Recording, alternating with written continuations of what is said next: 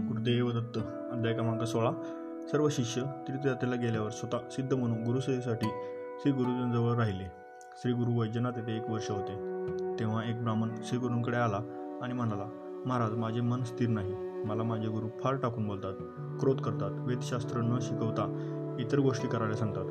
मला त्यांचा वीट आला आहे. मी त्यांना सोडून आपल्या चरणाशी आलो आहे. तेव्हा मला उपदेश करा व ज्ञान द्या. तेव्हा श्री गुरु म्हणाले ब्राह्मणा तूच स्वतः आपले अहित करून घेत आहेस. तू स्वतःचे गुणावगुण काय आहेत याचा विचार करत नाहीस.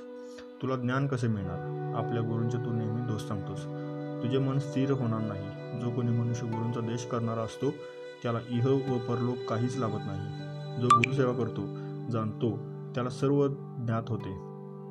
गुरु सं संतुष्ट झाला तरच वेदशास्त्र समजते. अष्टसिद्धी आपल्याला वश होतात. गुरु हाच ब्रह्मदेव. गुरु हाच शंकर. गुरु हाच नारायण स्वरूप आहे.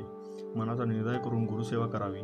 अशा प्रकारची गुरुसेवा करण्याने तो प्रसन्न झाला तर तात्काळ सर्व ज्ञान तो शिष्याला देऊ शकतो. त्यांनी धौम्य ऋषीचे तीन शिष्य गुरुसेवेस कसे पात्र ठरले याची पुढील कथा सांगितली आहे. धौम्य ऋषी आपला एक शिष्य वेद याला म्हणाले तू आता शेतात जा व तेथील पिकाचे रक्षण कर. शेतीतील धान्य आश्रमात घेऊन ये. गुरु आज्ञेप्रमाणे तो शेताकडे गेला.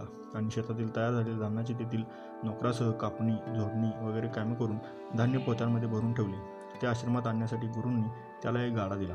त्याला रेडा जुंपला व तो शेतातून धान्य आणण्यासाठी गेला. शेतातील दोन खडी खंडी भात त्याने गाड्यावर ठेवले. एकीकडे रेडा व दुसरीकडे स्वतः असे दोघे म्हणून गाडा आश्रमात आणू लागले. वाटेत एका ठिकाणी तो रेडा चिखलात रुतला त्याला त्याला गाड्याच्या वजनामुळे पुढे जाता येईना. परंतु गाडा ओढताना त्याच्या गळ्याला फास बसू लागला. म्हणून त्याने रेड्याला गाड्यापासून सोडवले.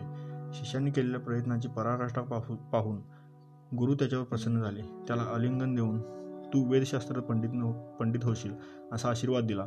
नंतर गुरु आज्ञेप्रमाणे तो आपल्या घरी गेला. अशा प्रकारे धौम्य ऋषींनी अरुणी व उपमन्यू या आपल्या इतर दोघा शिष्यांची सुद्धा परीक्षा घेतली आणि गुरुनिष्ठा व प्रेम पाहून त्यांनीही वेदशास्त्र संपन्न केले.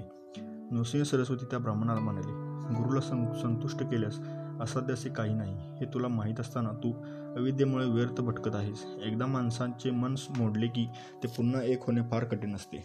हे ऐकून त्या ब्राह्मणाला पश्चाताप झाला. आपली चूक त्याच्या लक्षात आली परंतु परत गुरुकडे जाण्यास मन तयार होईना म्हणून त्याने स्वामींना सांगितले माझे शरीर गुरुद्रोह करणारे आहे. तेव्हा आता मला मरणाशिवाय दुसरा मार्ग नाही. तेव्हा श्रीगुरूंनी त्याची समजूत घातली आणि त्याला अविचारापासून परावृत्त केले. तेव्हा ब्राह्मणाने श्रीगुरूंच्या चरणी वंदन केले. तुम्ही जगद्गुरू असून त्रिमूर्तीचे अवतार आहात तरी आपण माझा उद्धार करावा असे सांगितले.